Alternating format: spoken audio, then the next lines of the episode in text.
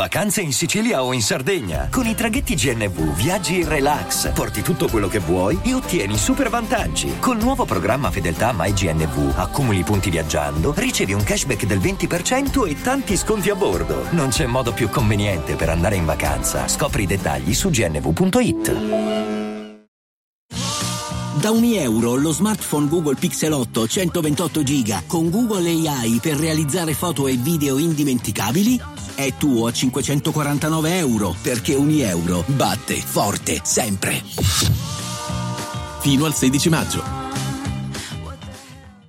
Before Sarah discovered ChumbaCasino.com, she enjoyed chamomile tea. Come on, big jackpot. And being in PJs by six. Let's go. The new fun Sarah Woohoo! Often thinks about the old boring Sarah. Yes. And wonders if that Sarah ever really existed. Chumba Casino has over 100 casino style games. So join today and play for free for your chance to redeem some serious prizes. No purchase necessary. Void where prohibited by law. 18 plus. Terms and conditions apply. See website for details. With the Lucky Land slots, you can get lucky just about anywhere. This is your captain speaking. Uh, we've got clear runway and the weather's fine, but we're just going to circle up here a while and uh, get lucky. No, no, nothing like that. It's just these cash prizes add up quick. So I suggest you sit back, keep your tray table upright, and start getting lucky. Play for free at LuckyLandSlots.com. Are you feeling lucky? No purchase necessary. Void where prohibited by law. 18 plus terms and conditions apply. See website for details. Una donna scomparsa. Una famiglia apparentemente unita. Ed un biglietto che cambierà le carte in tavola per sempre. Benvenuti a Direful Tales. Questo è il caso di Mayumi Arashi.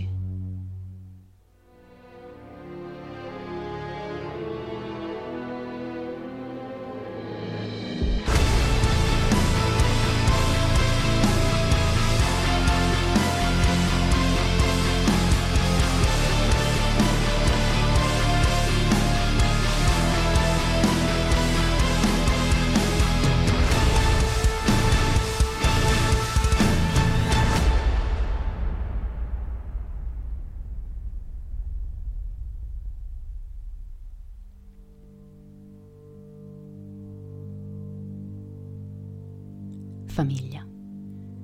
Un concetto a volte dimenticato e sottovalutato. Molti di noi hanno una famiglia, altri la desiderano più di qualunque cosa al mondo. La famiglia ideale è un luogo sicuro, al riparo dal dolore e dalle ingiustizie del mondo esterno. Famiglia è casa, è dove sei accolto e dove troverai sempre amore, comprensione e sostegno. Questo almeno in teoria. In pratica sappiamo che tutti i rapporti umani sono estremamente complicati, specialmente quelli familiari. E nei molti casi che abbiamo visto nel corso di questo podcast, abbiamo potuto notare come spesso il veleno più potente e letale si celi proprio tra i nostri cari. A nessuno piace parlare dei propri problemi familiari. Forse è proprio un tabù che andrebbe abbattuto una forma di vergogna non necessaria, che in alcune situazioni porta alla morte. Viviamo in una società che ci mette di fronte modelli di falsa perfezione, da quelli estetici a quelli relazionali. E così, chi ha il buio in casa lo tiene nascosto, lasciando intravedere solo una superficie di reale normalità. Siamo in Giappone. È il 1994 e ci troviamo nel quartiere di Sumida, a Tokyo. Mayumi Arashi è una giovane e graziosa donna di 27 anni. È diventata mamma da appena un anno di una splendida bambina, a cui dedica tutto il suo amore. Mayumi vive temporaneamente a casa dei suoi genitori, dove è presente anche sua sorella maggiore Yoko. Il 4 settembre, intorno alle 7 di sera, Mayumi esce di casa comunicando di doversi incontrare con un'amica. Niente di strano, a parte il fatto che la ragazza sembra particolarmente nervosa. Forse ha solo bisogno di distrarsi qualche ora e un'uscita le farà bene. Mayumi però non farà più ritorno a casa. La sua sparizione non fa molta notizia, anzi, rimane un triste evento che coinvolge solo la famiglia Arashi. Passano gli anni e ne passano molti. Arriviamo al 2011, quando in un segmento di un notiziario viene fatto il nome di Mayumi insieme a quello di altri scomparsi. E così le news decidono di intervistare la famiglia Arashi. E qui, dopo tanti anni, le cose prendono una piega a dir poco bizzarra. Durante l'intervista in diretta al padre di Mayumi, alcuni spettatori fanno caso a un foglio di carta appeso alla buona con un pezzo di nastro adesivo alla libreria che si trova alle spalle dell'uomo. Il biglietto scritto a mano dice Non credete alla versione di Yoko. E se pensate che questo non sia abbastanza sinistro, beh aspettate, perché ho appena iniziato. La sorella maggiore di Mayumi è la prima ad essere intervistata quella sera, nella stessa identica stanza dove si siede il padre poco dopo. Nonostante l'intervista a Yoko non sia stata divulgata successivamente in internet, il giornalista e la troupe presente quel giorno hanno dichiarato che mentre Yoko faceva la sua dichiarazione alle telecamere, alle sue spalle, l'anziana madre cercava di fare qualcosa senza far troppo rumore. Tentando di non farsi scoprire dalla figlia maggiore, l'anziana donna stava infatti attaccando il biglietto di cui vi ho parlato alla libreria. Per tutta la durata del programma e durante il corso delle varie interviste, nessuno fa riferimento al biglietto. I membri della famiglia si limitano a ricordare Mayumi e a dare tutte le possibili informazioni necessarie per risolvere il caso. Questo ovviamente, se si vuole credere che sia anche nell'interesse di Yoko far ritrovare la sorella. Non credete alla versione di Yoko. Ma cosa dice esattamente Yoko durante quella intervista? A quanto pare, la sorella maggiore dichiara di sapere cosa sia successo a Mayumi.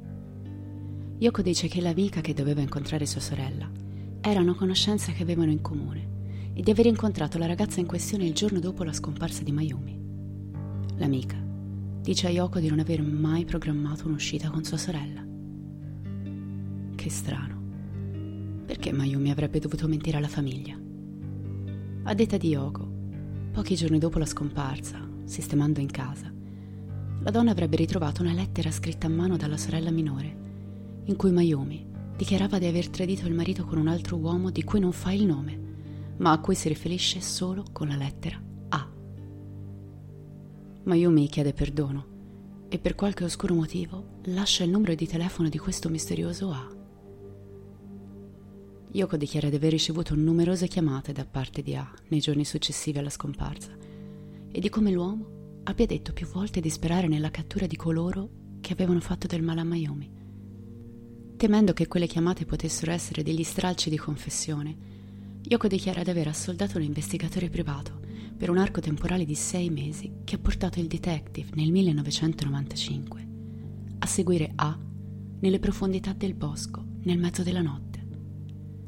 A detta dell'investigatore, A avrebbe percorso un sentiero trekking per alcuni minuti, tenendo in mano due bicchieri, portando il detective a credere che Mayumi fosse tenuta prigioniera da qualche parte nel bosco e che il secondo bicchiere fosse per lei. Questa è la versione di Yoko. Vengono sollevate molte domande da parte della polizia. Infatti gli inquirenti non hanno mai trovato la confessione scritta di Mayumi ma Yoko prontamente risponde di averla gettata via subito dopo averla letta, in un attimo di profonda rabbia. I genitori di Mayumi non ricordano le chiamate da parte di uno sconosciuto. Inoltre, il giorno della scomparsa, Mayumi avrebbe detto solo a Yoko che usciva per incontrarsi con un'amica e non all'intera famiglia. In più, resta un mistero se un detective privato sia stato effettivamente pagato per investigare su questo misterioso A. Ecco che quindi la versione di Yoko resta sospesa tra una possibile verità ed una macchinosa fabbricazione. Ma perché? In fondo il caso di Mayumi è un caso come ce ne sono migliaia al mondo. Eppure nel 2011, dopo le interviste andate in onda, l'interesse verso questa vicenda si solleva a livello globale e l'internet intero comincia a investigare. Ma è come affondare nelle sabbie mobili. E più si scava, più si affonda c'è da dire che, data la scarsità di fonti in lingua inglese, molti si sono convinti che questo caso sia solo un creepypasta o l'ennesima finzione che circola in internet per qualche tempo, prima di sparire sotto pagine e pagine nei motori di ricerca.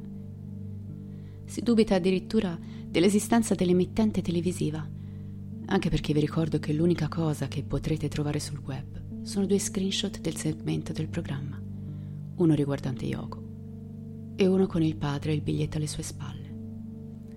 Ed è un po' difficile credere che nel 2020 non sia possibile trovare nemmeno 10 secondi di video. Quindi ho deciso di investigare in lingua originale. Al massimo delle mie possibilità, ovviamente, e con un po' di aiuto. Aver studiato un po' la lingua è risultato finalmente utile. Mi sono buttata nel vasto Giappone digitale ed ho passato pagine e pagine di ricerca. La sparizione di Mayumi, quindi, è reale o un fake ben riuscito? Ebbene, è tutto vero. Su Reddit si attribuisce il merito dell'intervista al canale Super J, ma in realtà quest'ultimo è solo lo show che si è occupato delle interviste. Va in onda tutte le sere e si occupa di approfondire alcune notizie e casi di cronaca. Il canale che manda in onda lo show è TV Asai Network. Alcuni dei loro servizi sono reperibili su YouTube, quindi questo ne confermerebbe l'esistenza. Nonostante ciò, la mancanza del video dell'intervista continua a non convincere molte persone. Ecco però che negli archivi del programma si trova una descrizione dettagliata del servizio, datato 13 ottobre 2011. Inoltre, su un forum locale, durante i giorni successivi allo show, è partito un thread dove molte persone sono intervenute, dandoci una prospettiva diversa. Molti di loro dicono di aver visto il servizio in diretta e di aver notato la madre di Mayumi attaccare il biglietto sperando di non essere notata da Yoko. Eppure, anche alcuni giapponesi non credono alla storia e attribuiscono le interviste a un tipo di segmento televisivo definito mocumentario. Il mocumentario è un finto documentario che si presenta con tutte le caratteristiche di una storia reale, ma che in realtà è una farsa. La TV giapponese si diverte molto con questo genere di mockumentari, soprattutto quelli in stile horror. Questo tipo di show sta piano piano scomparendo, in quanto nonostante all'inizio del programma una scritta avvisi gli spettatori che ciò che stanno per vedere è finzione, chi si sintonizza in ritardo potrebbe restarne profondamente disturbato. Lo show Super J, però, è famoso per la sua serietà su casi del genere. Diciamo che potrebbe essere paragonabile a un nostro Chi l'ha visto, e sarebbe di cattivo gusto portare un segmento horror in un programma del genere. Nell'archivio di Super J i produttori dichiarano di aver contattato un investigatore privato, ma non essendo in grado di recuperare altro materiale a riguardo, sono impossibilitata a sapere dove siano giunti con le ricerche. A quanto pare, anche un'amica di Mayumi sarebbe stata intervistata e avrebbe confermato l'esistenza di A, aggiungendo che Mayumi avrebbe speso moltissimi soldi per quest'uomo. Ma anche questa volta non esistono prove video di questa dichiarazione. Fatto sta che Mayumi Arashi è registrata nella lista delle persone scomparse in Giappone da molti anni. Buttiamola qualche teoria. Diciamo che la confessione scritta di Mayumi sia vera. Forse la donna è fuggita dalla famiglia per la profonda vergogna, entrando a far parte di un fenomeno molto diffuso in Giappone, chiamato Johatsu, gli evaporati. Persone che scelgono deliberatamente di scomparire dalla società in seguito alla perdita di un lavoro o di una relazione turbolenta o di altri motivi che possono portare disonore alla famiglia. Johatsu è un fenomeno talmente reale da avere addirittura delle agenzie che lavorano in anonimo per aiutare le persone a scomparire. Ecco che quindi il tradimento del marito l'avrebbe fatto scegliere di sparire. Ma c'è un ma. Mayumi era mamma da pochissimo ed era profondamente innamorata della sua bambina. Perché non portarla con sé quindi? Potrebbe la famiglia aver fatto apparire quel biglietto per salvare la faccia e non far sapere che la figlia si era allontanata volontariamente. Ma perché infangare il nome di Yoko per salvare quello di Mayumi, quando il risvolto avrebbe gettato comunque vergogna sul nome degli Arashi? E se fosse Yoko ad aver architettato tutto? Forse era gelosa della sorella, molto più bella di lei, con una famiglia sua da poco al completo con la nascita della piccola. Yoko è quella che ha parlato di più della sparizione di Mayumi e questo l'ha portata velocemente al centro del palcoscenico. Può un bisogno di attenzione e riconoscimento essere alla base di un crimine? fatemi sapere cosa ne pensate sulla nostra pagina di Facebook Direful Tales o iscrivendovi al nostro gruppo privato con lo stesso nome. Vi ricordo che vi trovate su Instagram con il nome Direful Tales e di prepararvi per l'anno nuovo perché ci saranno delle belle novità. Ci vediamo la settimana prossima. Vi ringrazio per la compagnia e come sempre, restate spaventati.